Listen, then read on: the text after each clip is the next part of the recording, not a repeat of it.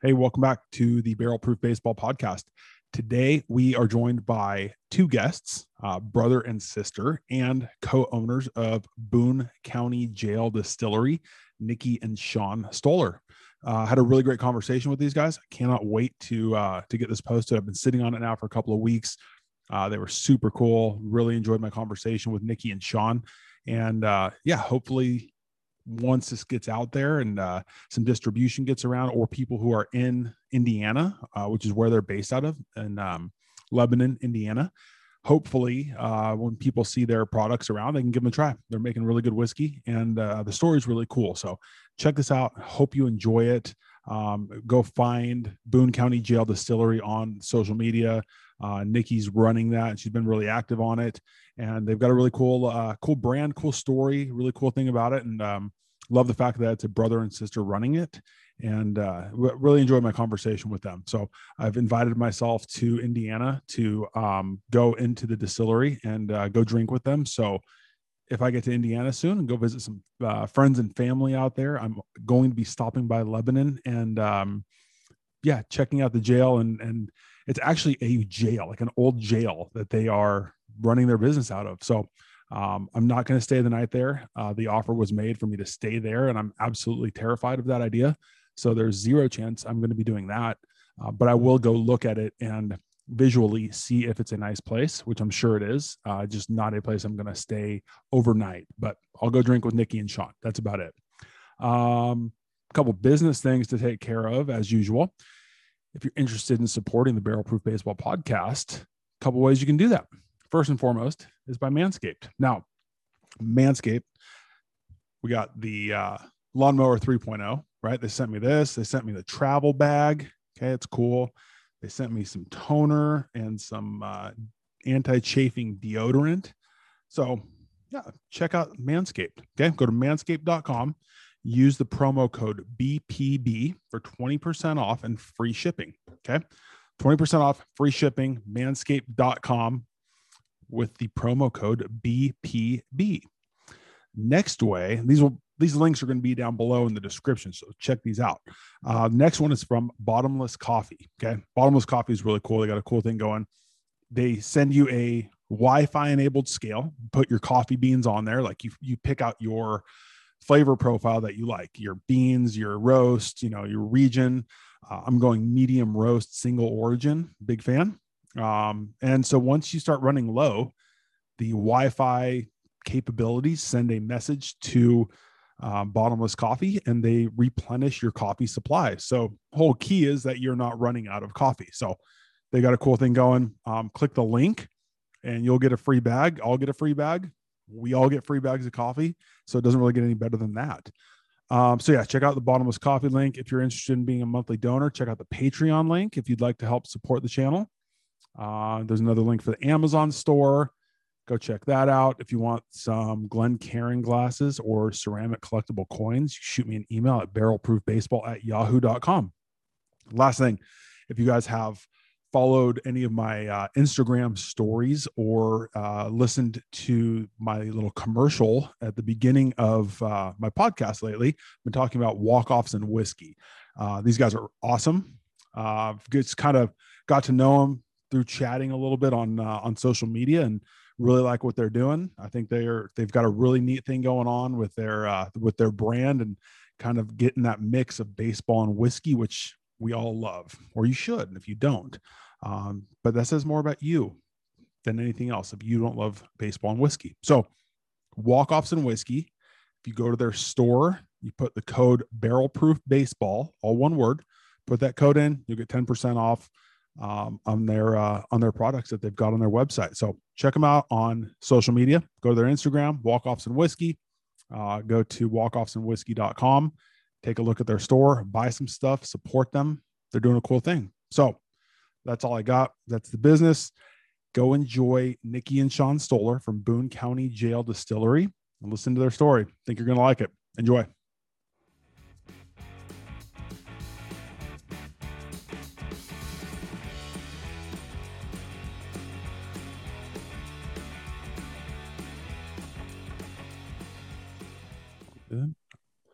All right. Uh, Nicki and Sean Stoller, thanks so much for joining me today. Uh, you guys are co-owners, is that right? Mm-hmm. Yep. Okay. Uh, Boone County Jail Distillery in Lebanon. Did I pronounce it right? Yep. The Lebanon, Lebanon, Indiana. All right, cool. All right. Well, tell me a little bit about yourselves outside of uh, distillery life, if you would, a little bit. Okay. So I would say I'm an avid reader. Uh, I like to play some golf here and there, and then I also do some volunteering with a couple youth groups. What's your What's your go to read? My go to read. I've been really into thrillers. Okay. Maybe some mystery. I'm also a huge crime junkie, so Okay. Yeah, those are good. usually my podcast to go to as well. Some Dateline. Yeah. All right. Yeah.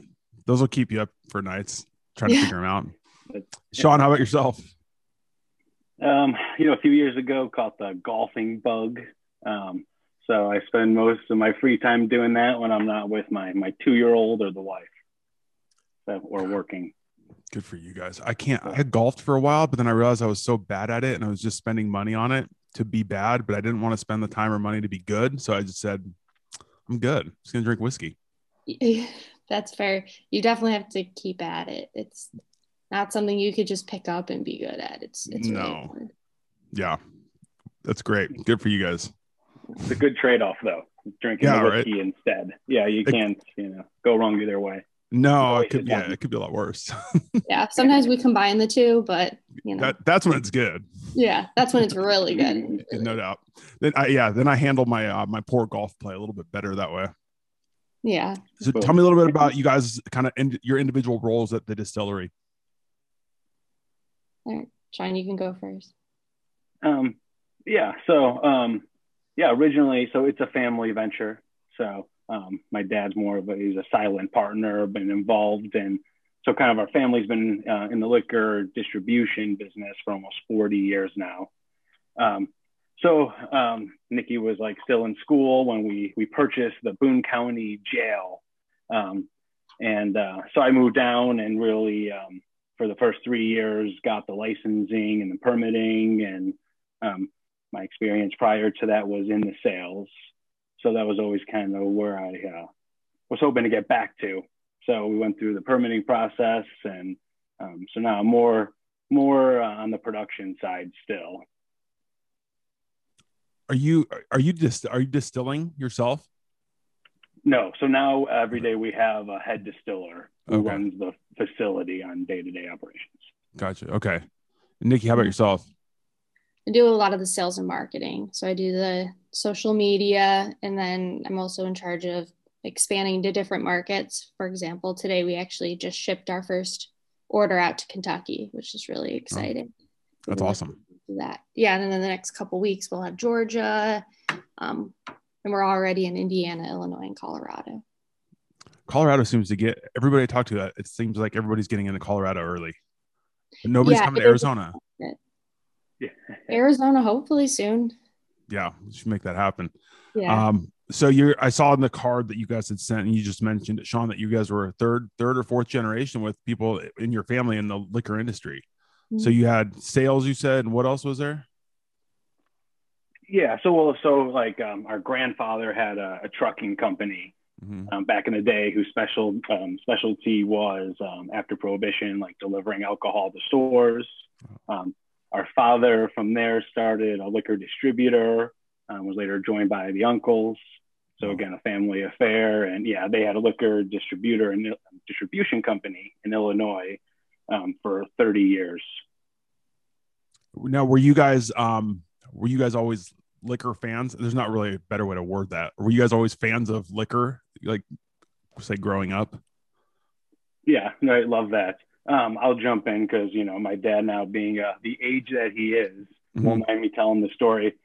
I was like six, and my cousin, who's just like six, seven months older, she was seven, um, and we had our, you know, he gave us our first shot, right, of vodka, and it was Black Death vodka, right. Oh. We'd still, I have like saved pictures of the coffin it came in, you know, so that was always um, we really grew up with this is something like most things that you need to respect and limit yourself on and no limitations and so we really were taught like to respect alcohol, Mm-hmm. you know, Right. more than the yeah.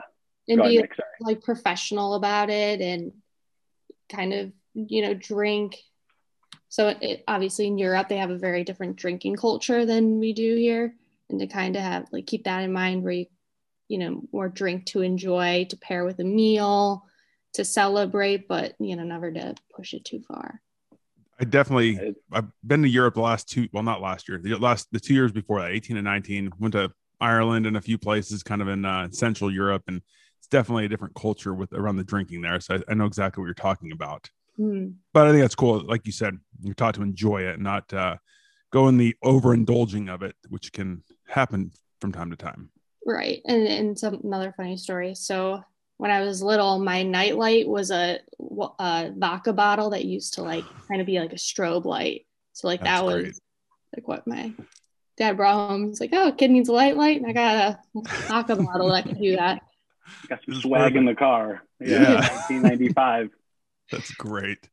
So you okay? So you're you're fans of it. I mean, you enjoy it, and obviously coming from you know family in the industry and being taught to enjoy it the right way. And again, I think that was kind of one of the things I had faced when I told people I was going to do a podcast about whiskey, and they're like, "Oh, like like Jack Daniels," and it's like, "Yeah, okay, like Jack's good, but it's a little bit deeper than that. It's not just ripping double shots of Jack and two for one nights in college bars, but." Um, Mm. so I think it's great, you know, just having that family background of it. But how do you how did you guys go from that point of like I enjoy it, yeah, the family's involved, but now like I want to do my own thing, open a open a distillery up, and like really take that plunge and go from there. Yeah, and kind of uh, right closing on the the previous one that goes into this. I think it's you know it's important, right? I love both sides of the drinking, right? It's important to have one or two and be Mhm. able to enjoy it. And on the other hand, there's a day maybe on the golf course, you know, you have a designated driver and you have a goal, and that goal is to get you know a few drinks in, and that's okay too. So, um, Time and so a yeah, place. right time and a place. so the family distributor was essentially bought out, um, and it kind of gave us this other opportunity to do something else. Um, and we didn't necessarily know what that was going to be, or my father. And um, this this jail came up for auction. So it went down, and we ended up buying the jail that day. So it kind of happened overnight, and we you know knew that. Um, we also have another company, I should say, that does importing. So we import some tequilas and scotches and um, some of that stuff and do some national sales for some other small distilleries. Um, so it wasn't so much of a leap, and it was something that we really do enjoy the educational side and Mhm. digging deep into the different types of spirits. Um, so when it was kind of like, holy cow, to buy this historical building and build a brand around this building was really, you know, we were going to be able to kill a couple birds with one stone Mhm. using the jail. Right. If there's one thing that we've learned from selling liquor all these years is that a great starting point is the is the story. That's what the consumers really want to hear too. I think that's the cool part. Like the people in whiskey that I've talked to, either like they have a cool story or the brand itself has a cool story, but like there's always, it always seems like there's some sort of cool story behind either the whiskey itself, the brand. And You had, I mean, you bought a jail that was like a working jail from 1877 to like 1992, right? Yeah. They had So- rebuilt it somewhere between that, I think in the 1920s or 30s, but Mhm. then in 1980. Yes. Oops, sorry, Nick. No, yeah. So yeah, like 1833 was like the first jail in that area. Um, and then that jail there was built, um, yeah, it was redone in 1938.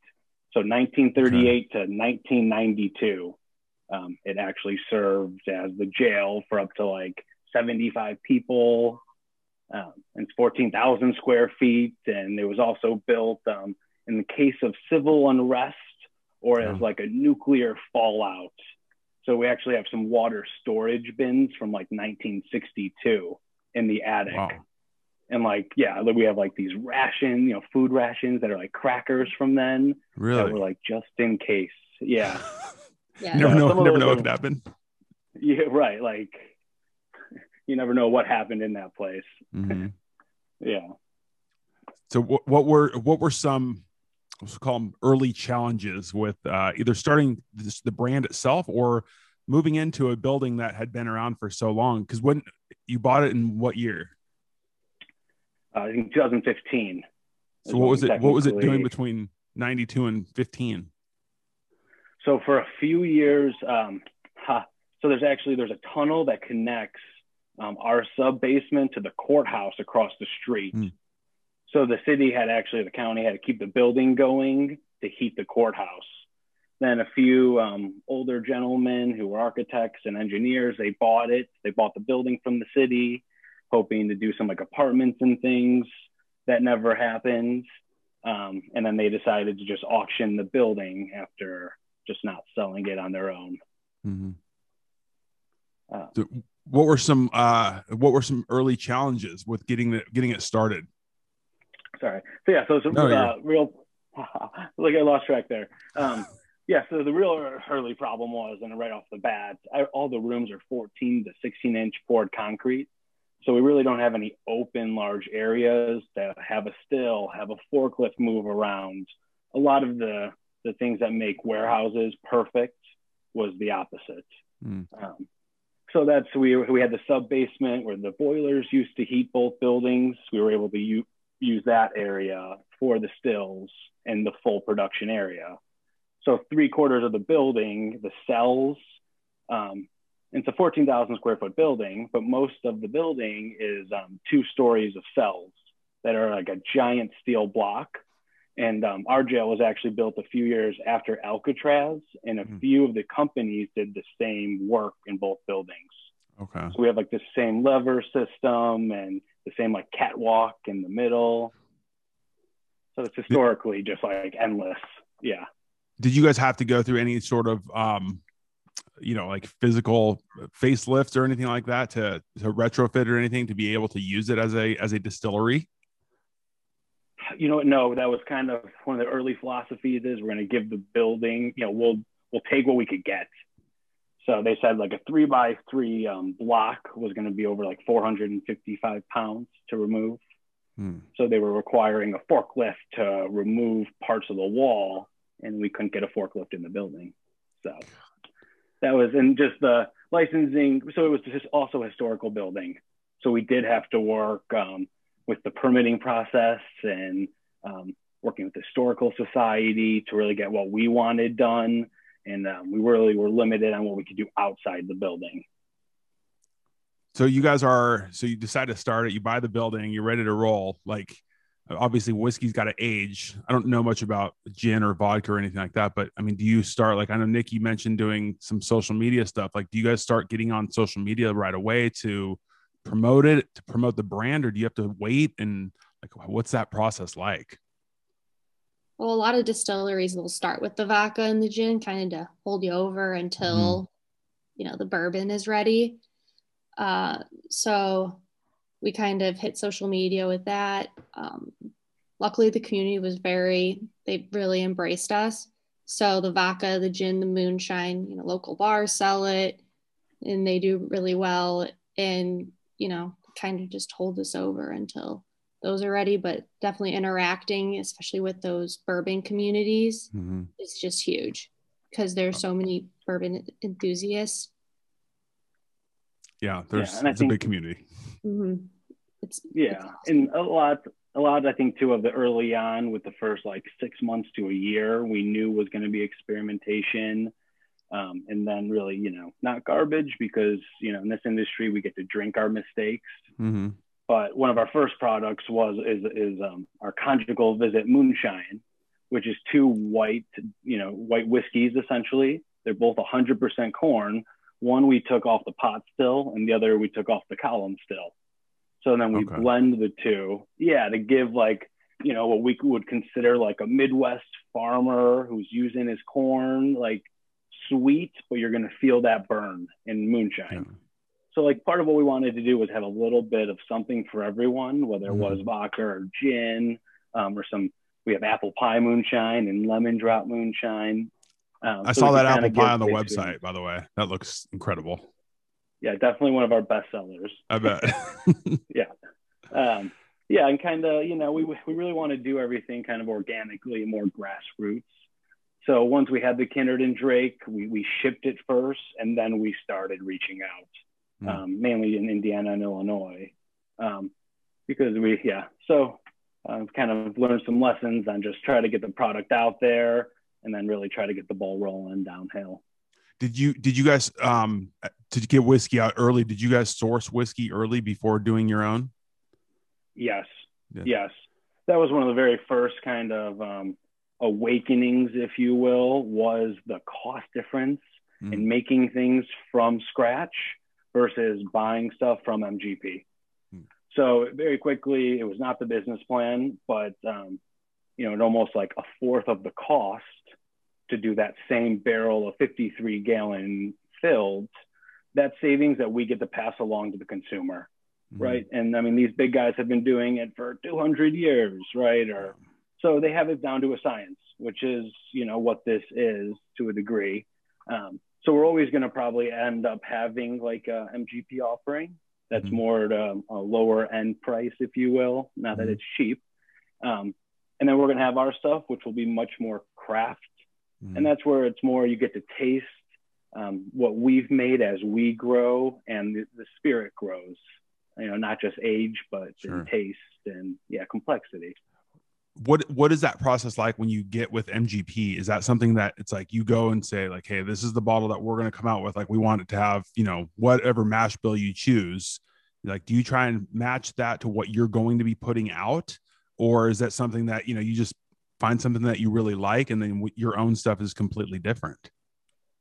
Yeah, I, I think our first welcome, like you know, high package from MGP was like 25 to 30 different whiskey samples. So not just bourbons, but you know, I guess more specifically like eight different types of just bourbon, mm-hmm. you know, mash bills.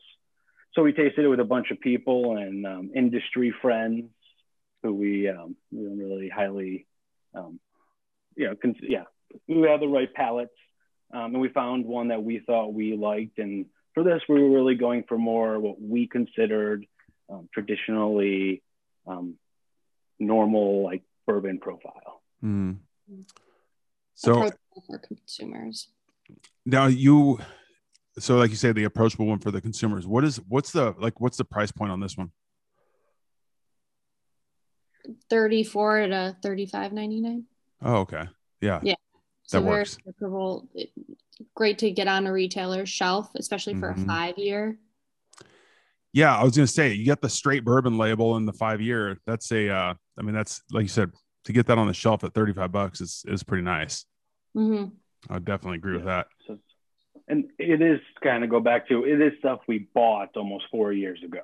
Mm-hmm. So not, you know, it doesn't change too much, but we definitely, we do have a warehouse where we age all of our other MGP stock. So everything you, we make at the jail is at the jail and everything else is within a mile.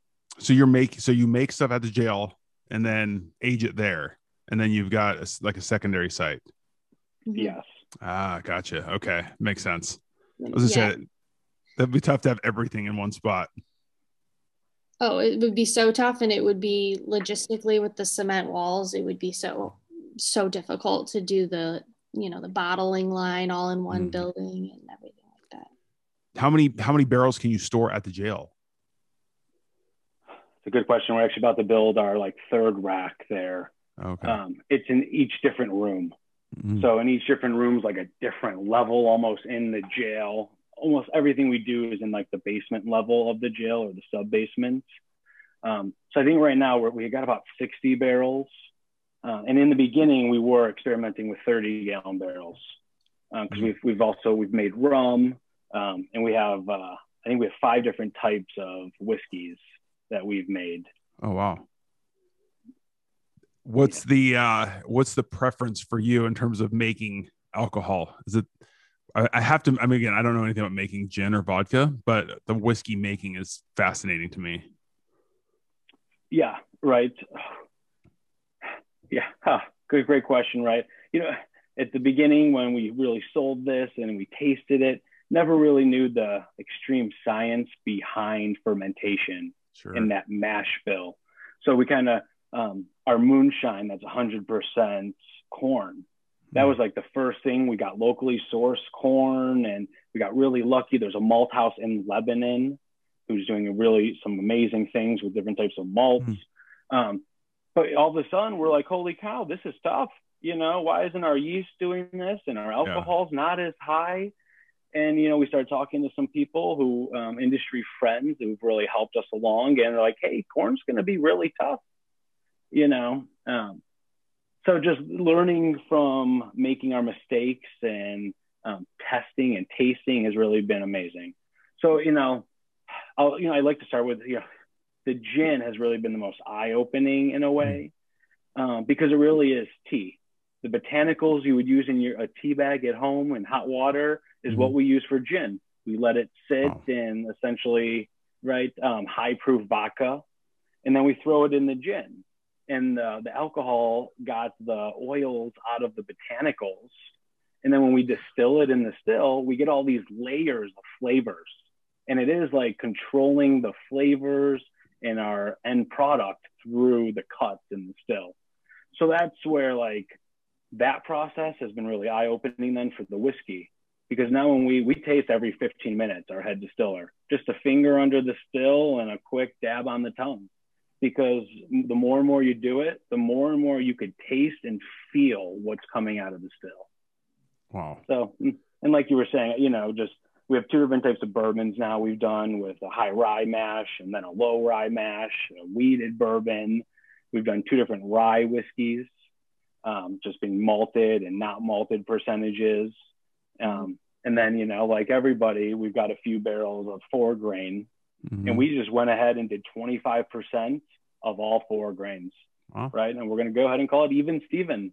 Yeah. You know, awesome. And it's good, good place yeah. to start yeah so it was because it's like you know this is what it is and yeah. it's confusing but it does taste different and that's you know what, what this is about getting people to see the difference in different products it's it's so funny like i've had people that i've talked to like it's got to be fun you know like spring training walking around and like seeing some of the big league players and i'm just like yeah it's awesome i love it. And then I, at the same time i'm going man it's got to be so cool to be in a distillery to like be able to walk around and try different things and like if you're in a position to say hey let's add some more wheat to that or let's add some more you know rye to this one and like how fun is that? That's got to be incredible for you to be able to like just be able to have that creative like control over over doing stuff like that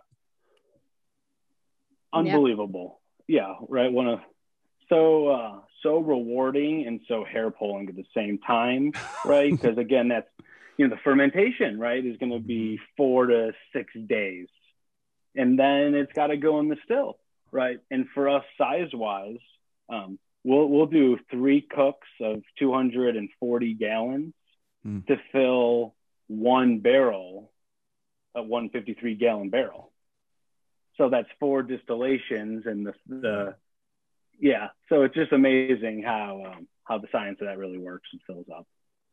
Yeah, it's like sometimes when I taste something like the 100% rye we had, I was like, oh, can we make more of that? Like, let's make, let's make sure that we have a lot of that in yeah. five years when I'm going to sell it. Is but that, is that, what, what, what do you guys, t- like, what kind of whiskey do you typically drink outside, outside of, you have to say something outside of Boone County jail. You can't pick your own, but like, what would be your normal whiskey at home? It's a great question. Yeah. At home's a little more difficult. I like to say at a bar. Okay. Right. When my options are more limited. Yeah. Um, I would go, I'd go something more like a maker's mark. Okay. I do, I, I do like a wheated bourbon. Mm-hmm. So, Nicki, what about you? Maker's Mark. There's you know different ones and different price points. I I mean you guys had Breckenridge on. I mm. used to sell Breckenridge. I'm a big fan of their stuff too. Yeah, I, I, like them. I really like my conversation with Brian. And he, he was kind of the same way. You know, you have a conversation with somebody about, hey, how'd you get started? And everybody's got a cool story, you know? Right. It makes them it makes them fun. Yeah, I sold this stuff for like two years, and I, I it would have been really cool to like have listened to your podcast while I was doing that. I think, yeah, I, I see. I never got into gin. It was funny, like when we were in Europe, I started noticing how many people were into gin and I've never like I never got into gin. I just I think I had a bad first experience with it. Um, not like not being overserved. I just didn't care for it. And then a buddy of mine gave me a bottle like a year ago, and I was like, well, "This is really good." So it's I think there's probably like different levels of it that you can enjoy a little bit more. But when I had my first one, I'm like, it's just it's Christmas in a cup, and I'm not into it. Yeah, we ours is more of a New World style, which is Mhm. definitely more citrus and floral notes rather than Yep. the juniper that comes out in those Yeah, other styles. Um, I like our style because it's like perfect for at home cocktailing. Definitely some more, yeah. The one I the one I- had was oh sorry, go ahead. Definitely some more, just some good more flavors. the one that my friend had given me had that citrus and it was way different because that Mhm. juniper just I like I, I was like this is not okay at all. So I stick with the the brown water. I can't I don't even dive into the others. I'm Oh, I like that. Brown water yeah, I gotta I gotta stick where I where I know I'm gonna enjoy it. right. Yeah, less of a guessing game. And that is too, like, kind of just throw on there because it was so interesting that I'm with you. Most gins, right, especially through college, it's London dry. Like Mhm, all gins are supposed to taste like this. mhm. Uh, where now you get a lot of the American gins and lower alcohol off the still and a lot more oils.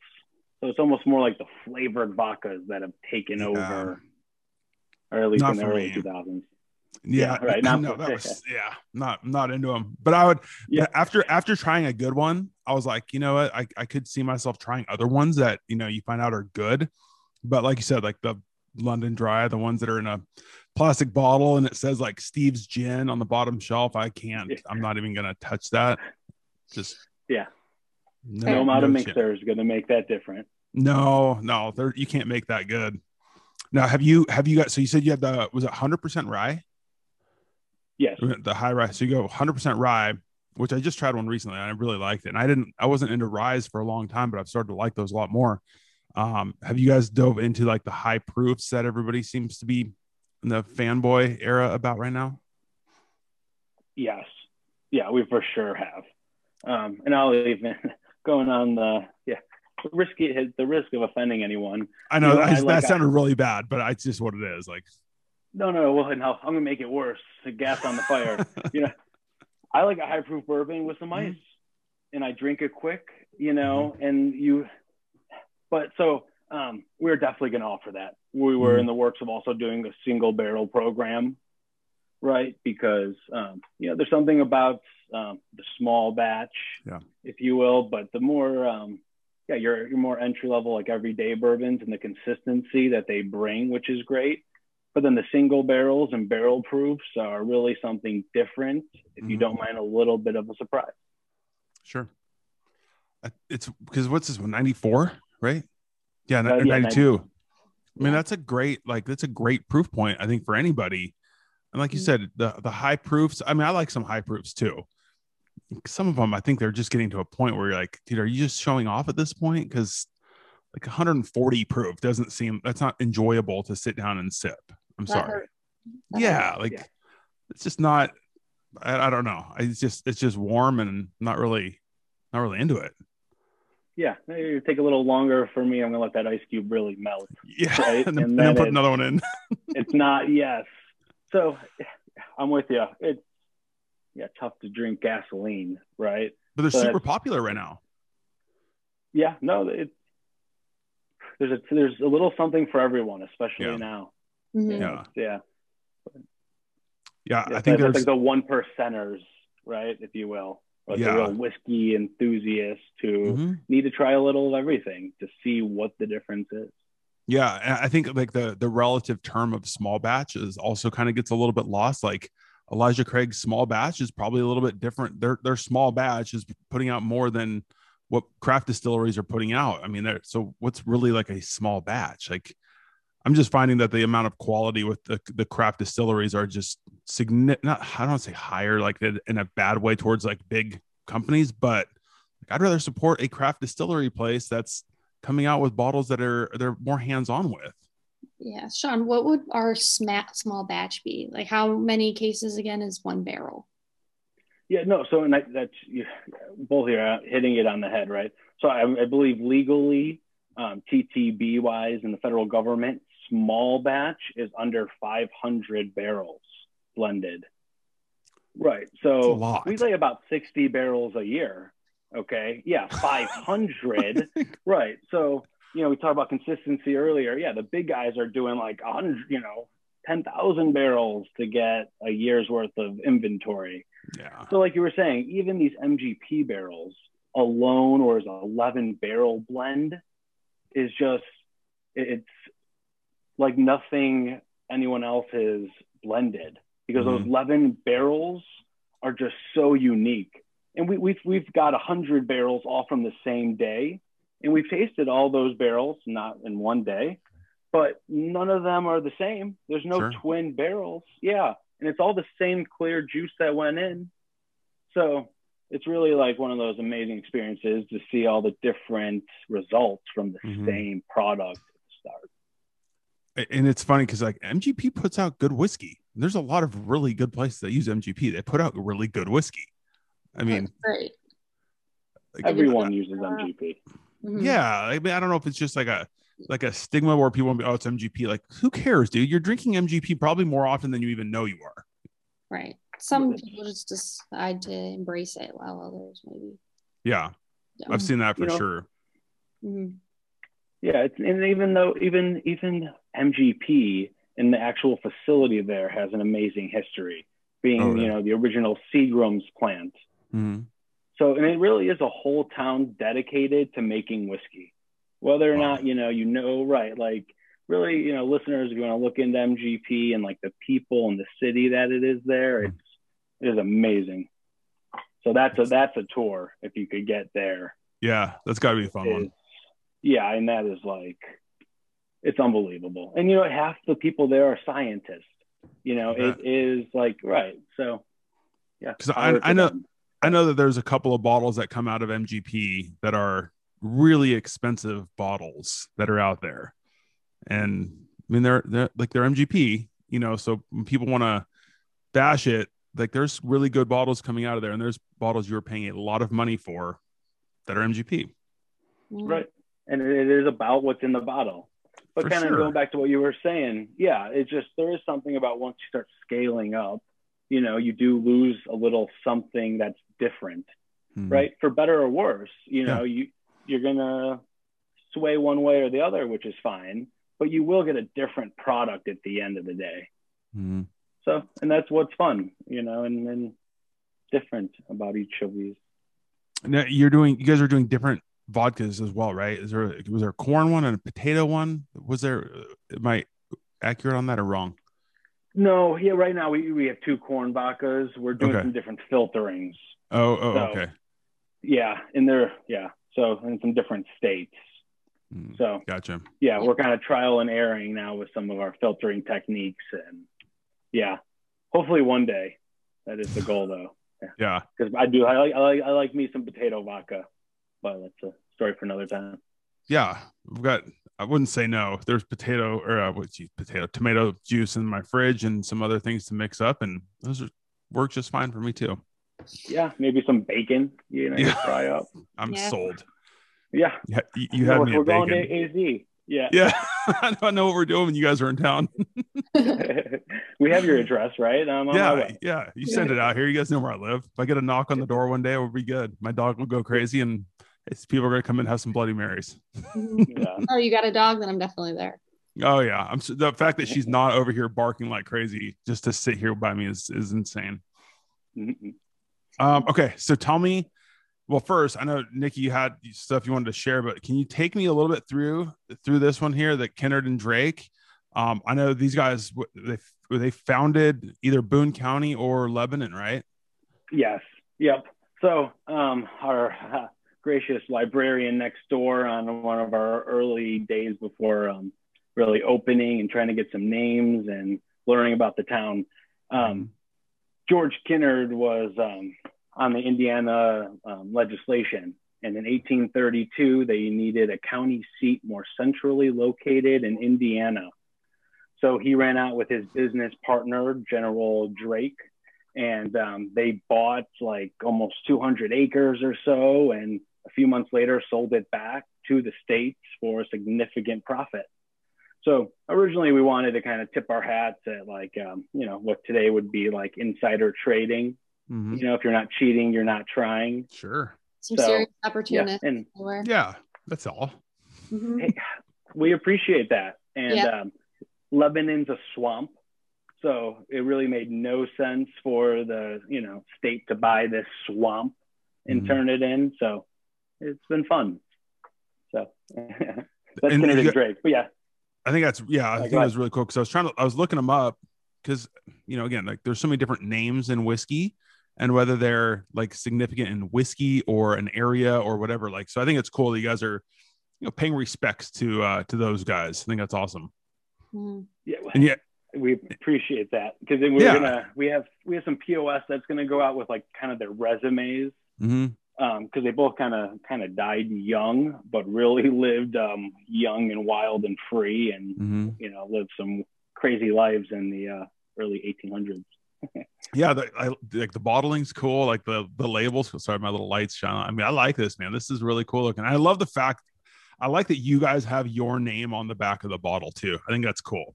you know getting like that's it's your thing man like that's awesome i think that's great um so take me through this thing so you got so it's aged five years right it's a Yep.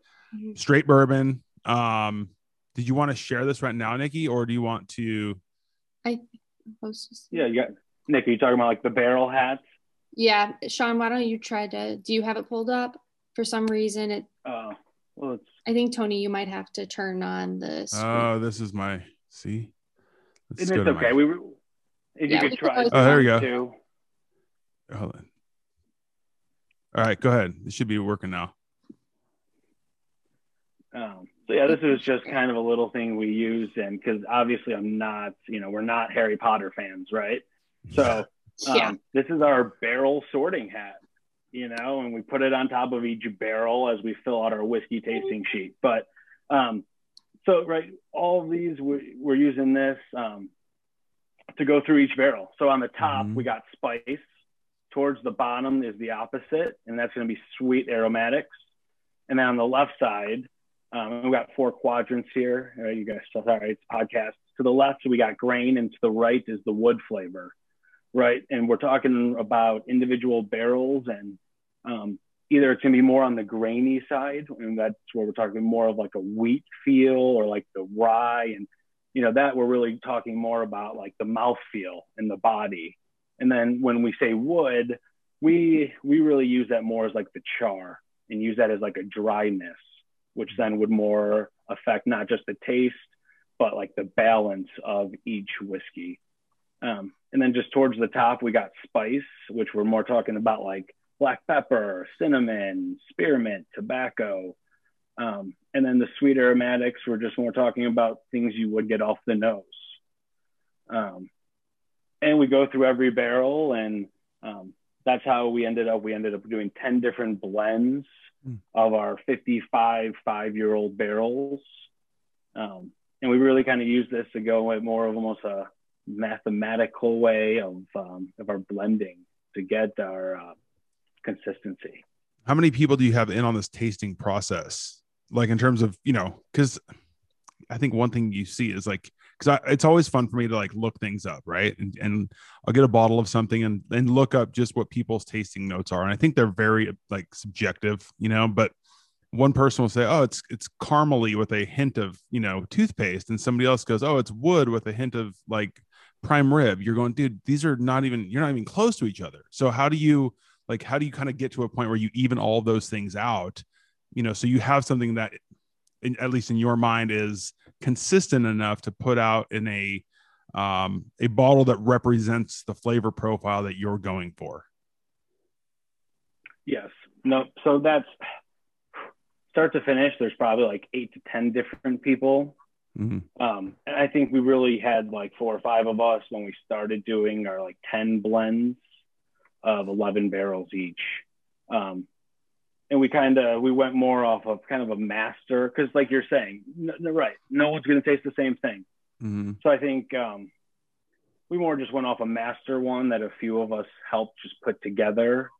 Um, and then a lot of times we would do these full sheets that we could all you know um, go through later. But yeah and try to find some common ground right? So it's tomato tomato. I my Mhm. wife also drinks bourbon and um, you know what we used to when we go to restaurants we order two random bourbons and we never want to drink the same one. She wants one and I want one, right? So, um, great. Yeah, but I think right, we did just we found a common place of like what we agreed on, whether like, you know, is the body full or light, or mm-hmm. you know, mm-hmm. yeah, full or light, and is the texture, you know, we go creamy, sharp, around. You know, so a lot of times we'll talk about like the roller coaster of flavor. You know, does it start up and then go down and um, you know, just what kind of turns does it take in your, you know, in your mouth in the mouth feel.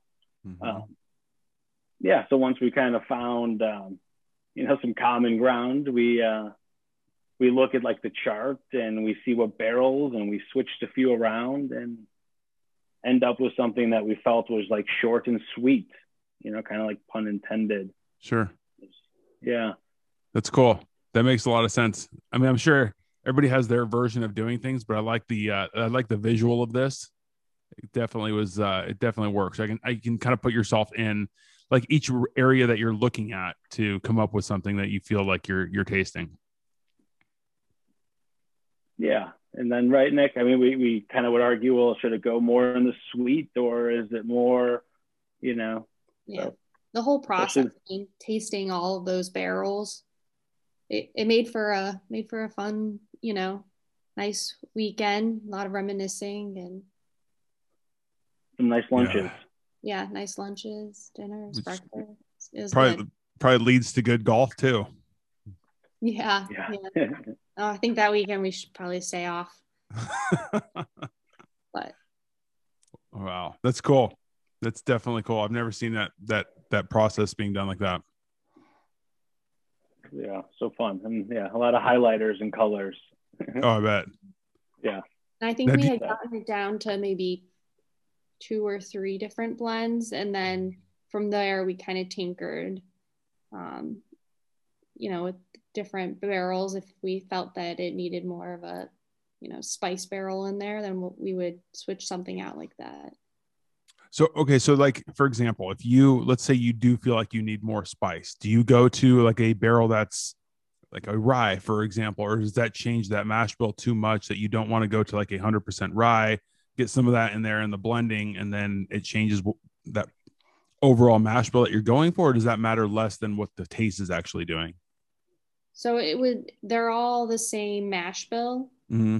So it would just be um, a barrel that kind of picked up more spice, just flavor preferences in the aging process. Yeah. Gotcha. Gotcha. Okay. Yeah. Well, so Nick, I don't know if you have, do you have the whiskey tasting note blank sheet up? So no, we, this is, okay. Yeah, no big deal. So when we kind of really, I think you're also kind of asking like, um, right, for the palate section, the first thing is flavor. Is it sweet, grainy? Does the wood predominantly, or is it more of a spice?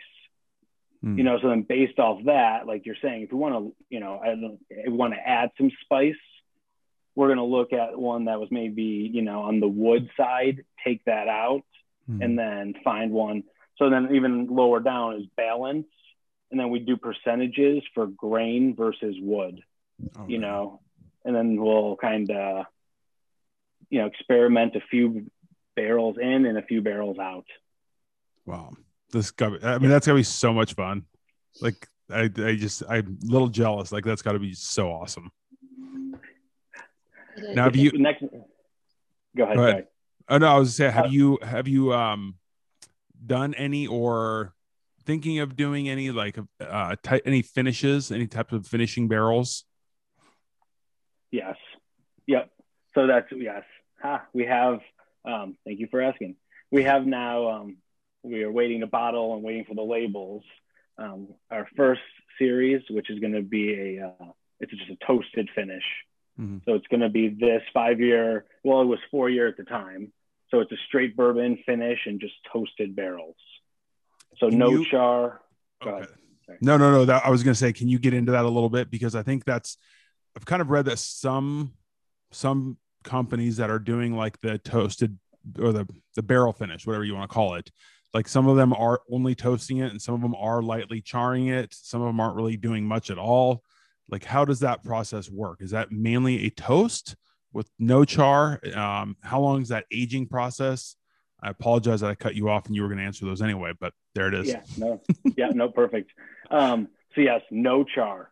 So it is just toast. Um, and I believe this first batch went about 11 months.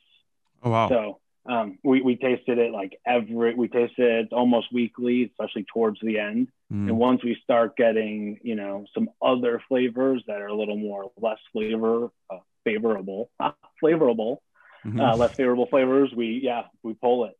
Um, and we were really looking for something specific um, because what we really felt like when we were tasting, trying to figure out how, how long do we age these before we sell them and bottle them. You know, some of these older bourbons, seven, 10 year olds, Mhm. you know, to me and Dust, they were on like a drier, woodier side. Yeah, and that's take on that oak. feel. Yeah. Yes. Um, where I wanted, you know, we wanted something that just more had like, yeah, this more, um, I don't know how you, more of a heated mouth feel from that wood. Sure. Um, yeah. So Is there is there a uh, is there a toasted barrel that's out there? Is there a toasted barrel that's out there right now that you feel like you were trying to kind of find that same flavor profile? No, not necessarily. Um, uh, years ago, when one of our probably one of our best um, or some of our closest friends who have really helped us have been Michter's Mm. um, in Kentucky. Just great people. Um, and years ago, when we were uh, selling their stuff in Illinois, um, they had when they first came out with their toasted bourbon. Um, and I still remember tasting it, and it was just so unique. And it was like, wow. Um, and they still had plenty of char in there, but it was this other flavor that really kind of opened my eyes to like, hey, this is something else. Yeah. Um, and that kind of lit that fire. And once we started making our own, it was kind of like, how do we get this product out of the barrels? So I can't remember if uh like Nicki, you said you saw the one with Bryan Nolt, but the uh, I don't remember if it was him or or Tim Piersant from Chattanooga that said like when they put their own stuff out or did a finishing thing for the first time was like the scariest thing they've ever did. Because they're like we're taking good bourbon, like bourbon that we would normally sell on its own, and we know it's good, and we're gonna take it while it's good, put it in another barrel, and like hope it ends up good in another you know six to eight months. I yeah, I think that was Breckenridge. I, they do. It's got to be frightening. packages. Yeah, no, it's very scary. Right. Well, and that's um, so. One of the first things we did was we aged some of our gin in some used bourbon barrels. Mm. So that's another product, yeah, that we haven't released yet that we're now getting some labels for. And right again, like every month, getting to taste this Yeah. was just right insane. Um, so yeah, just like right, such a unique experience. And again, you start to see some other flavors come, and it's like, oh, hit the brakes, and we're dumping this bad boy. Yeah. You know? yeah, yeah. I can imagine that's a little frightening, but it's got to be cool though to just be able to go. Hey, let's let's just try this. Let's see how this goes. Why not? What's what's Well, a yeah. barrel or two, right? Yeah, know? yeah, we can do this. Because if it turns out like it's something new and cool that other people, you know, might not be doing, or you're doing it better, then you know it takes off. Like that's awesome. Yeah.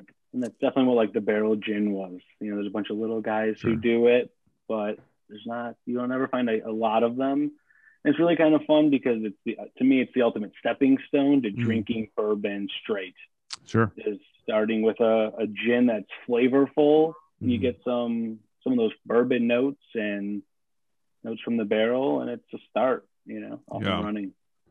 Um, now, what are you guys? Um, are you guys open to like? Can the public come by and, and see you guys or, or tour or anything like that? Like, how does that work for you guys?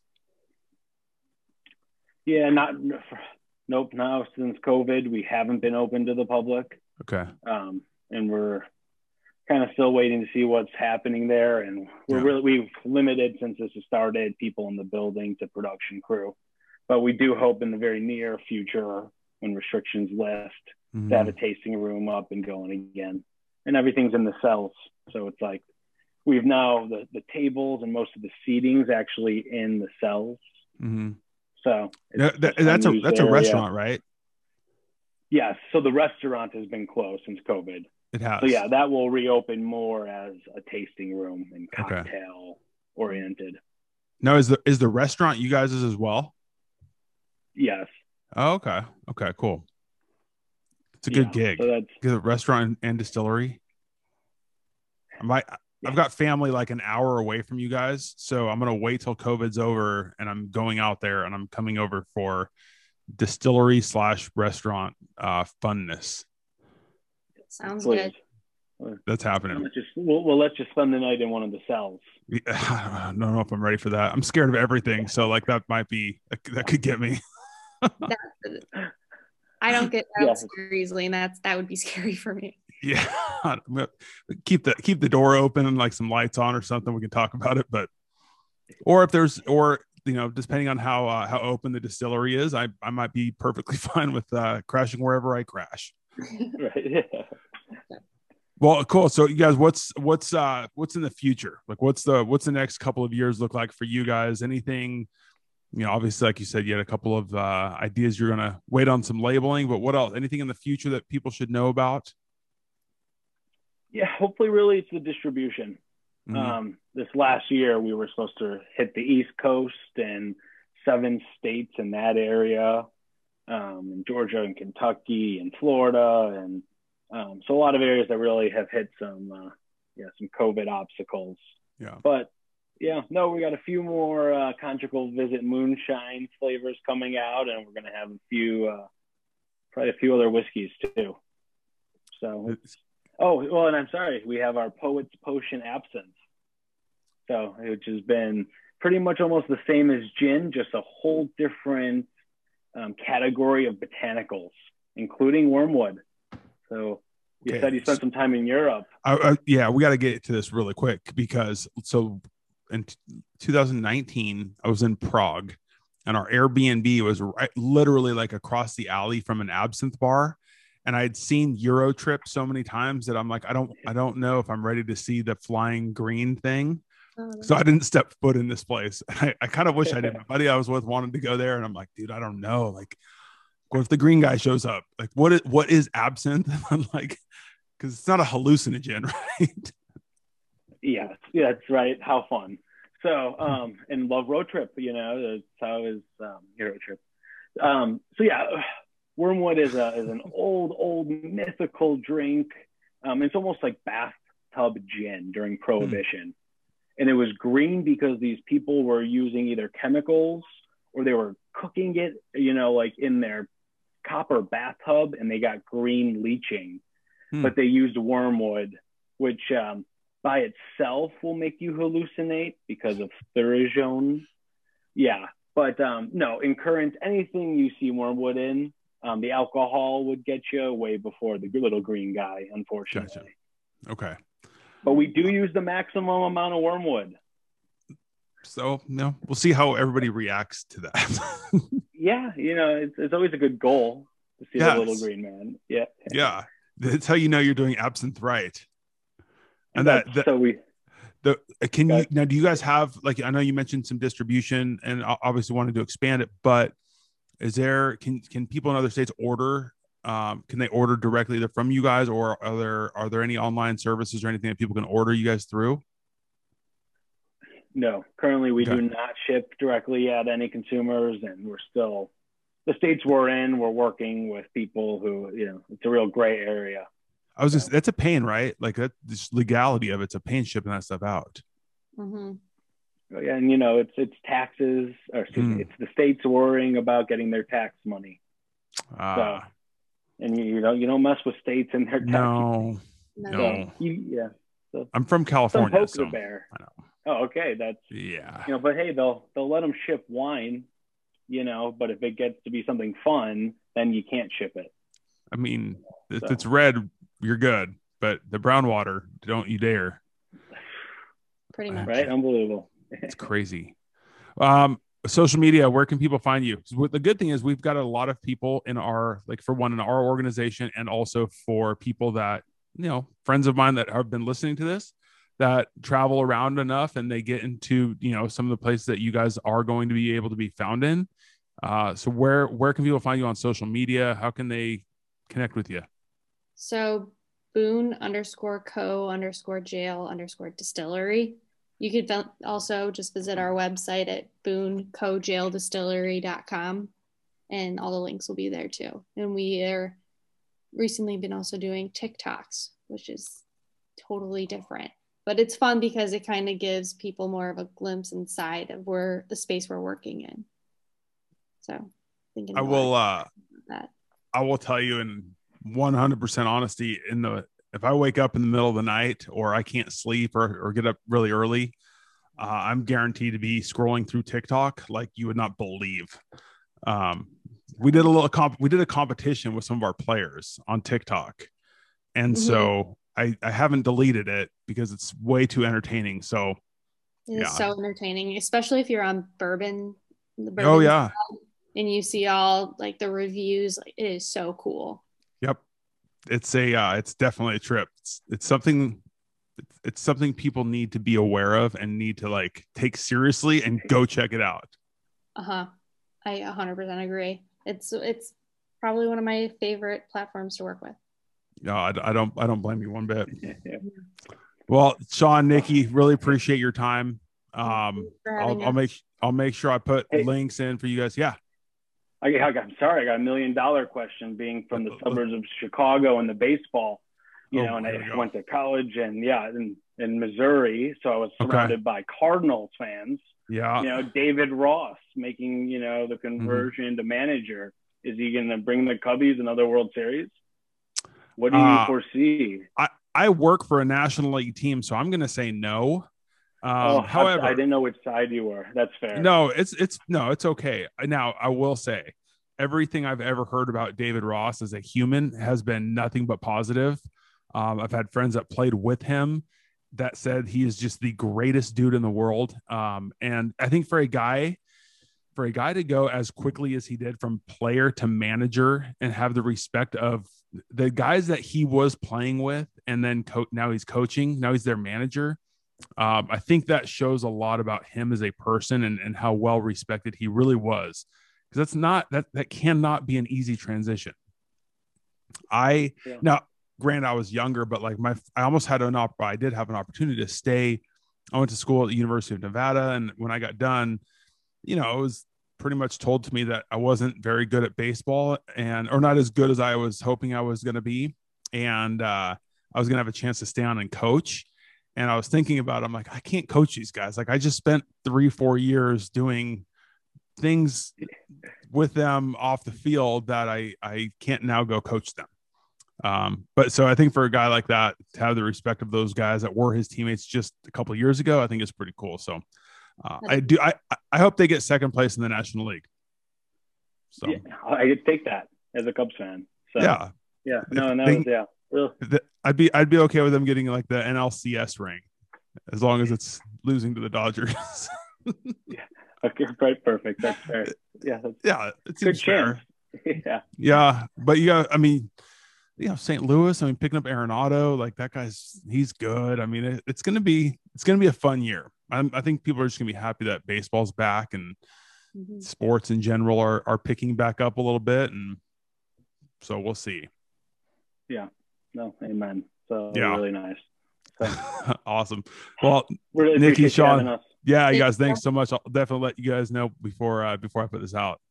sounds good thank you All thank right, you guys, thanks. Take care. Bye. Talk soon.